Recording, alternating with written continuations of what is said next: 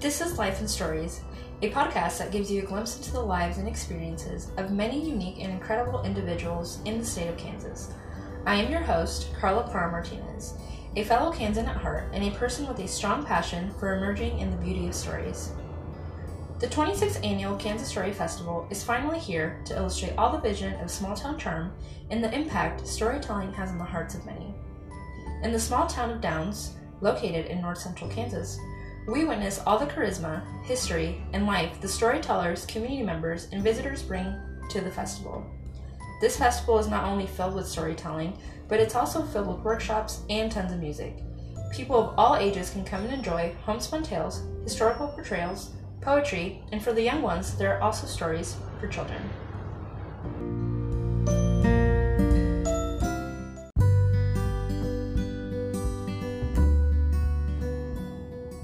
Let's now take a quick listen to one of these incredible stories.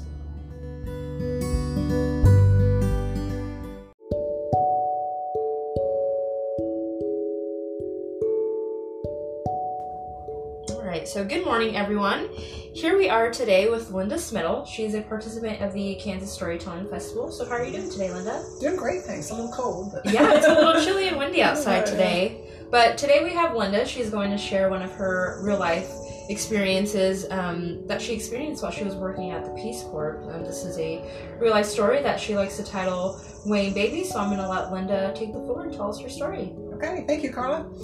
Um, when I was a Peace Corps volunteer in Ghana, West Africa, between 2012 and 2014, my favorite job was weighing babies. I would have a, uh, I was a health, water, and sanitation volunteer, and so I did a lot of things around health. Did HIV/AIDS awareness programs, malnutrition programs, mother, maternal, and child health programs, and in water, I helped children learn to wash their hands or remember to wash their hands before they ate or after they went to the toilet. And in sanitation, encourage the families to use the water from the pipes instead of the water from the river for drinking. But my favorite job was weighing babies. I lived in a community of about a thousand people, about the size of Downs, um, in uh, Ghana, West Africa, in the Volta region. And every month we had a, uh well baby clinic that really was locally known as weighing babies because that was the highlight of the uh, health clinic. The, ba- the mothers came with their young children and we weighed them and they got their immunizations and they recorded in a little book that the mothers took back home and brought every month, as well as in a big book for the uh, health department of Ghana. The um, every day or every month when the mothers came, I got to weigh the babies, and that was the most exciting part. And to weigh the babies, we had a big scale hung up on the rafters of the building with a long rope, and then the scale face was probably 12 inches in diameter with the numbers 1 to 20 because it measured in uh, kilograms. And then at the end of the scale, there was a little braided rope and a little hook.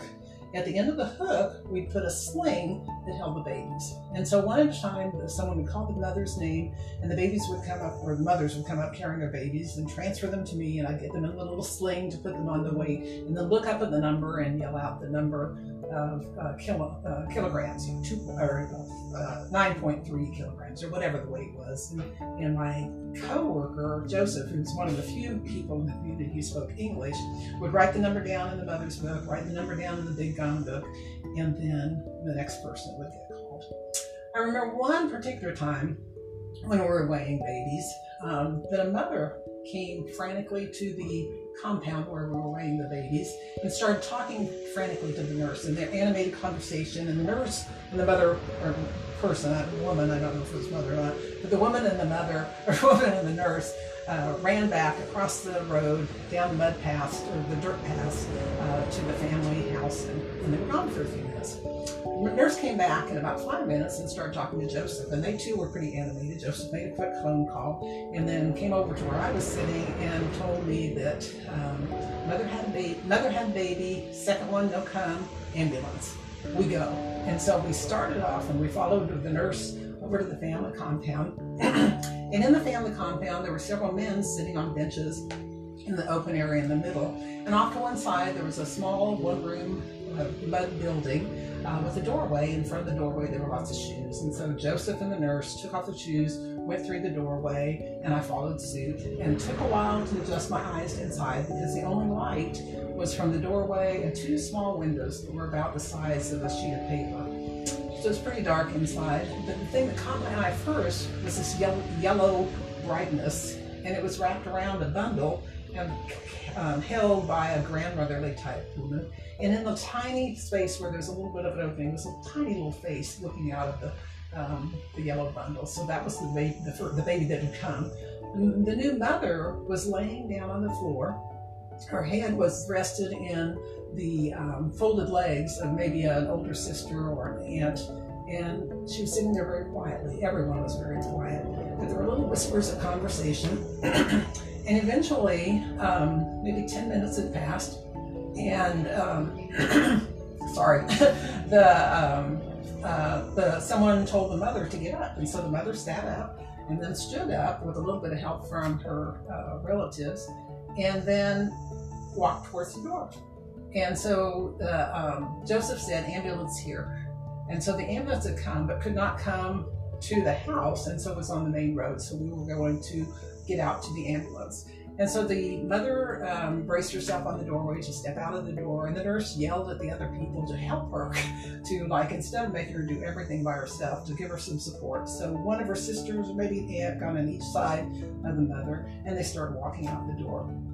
There were probably six or eight women walking with the mother um, out the door, out of the family compound, and then down the winding dirt road to get to the uh, dirt path, really, to get to the road where the ambulance uh, was. And so we walked for maybe 50 yards, and the mother stopped all of a sudden and put her hand on her back, like, oh, this pain, I can't take it anymore. Um, and then suddenly dropped to the ground. And I thought, oh no, what's happened? Um, and the, the other women kind of got around her very quickly and gave her like a protective shield, so she was protected for privacy. Um, and then I heard a little slight moan from the inside of the thing, and then the women saying, just breathing finally. And it happened that the second baby had decided to come. And the second baby was there board on the uh, dirt path to the road. Um, and maybe not more than a minute and a half later, um, the mother stood up.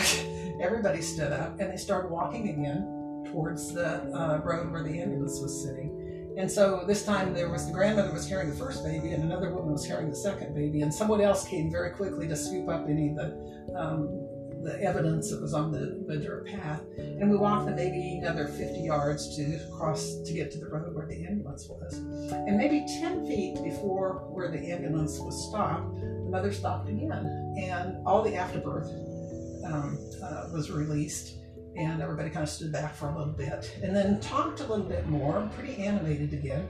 And then they stopped. And everybody turned around away from the ambulance and started walking back towards the house. And so Joseph came and told me uh, no hospital, that they had decided not to go to the hospital.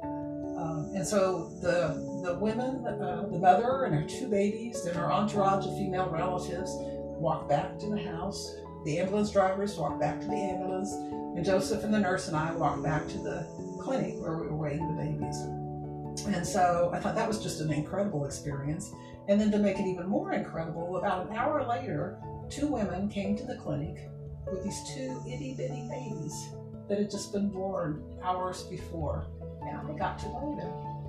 So I very carefully took one baby at a time and put it in the little sling and hung it up on the little beat hook and weighed the baby and called out 2.1.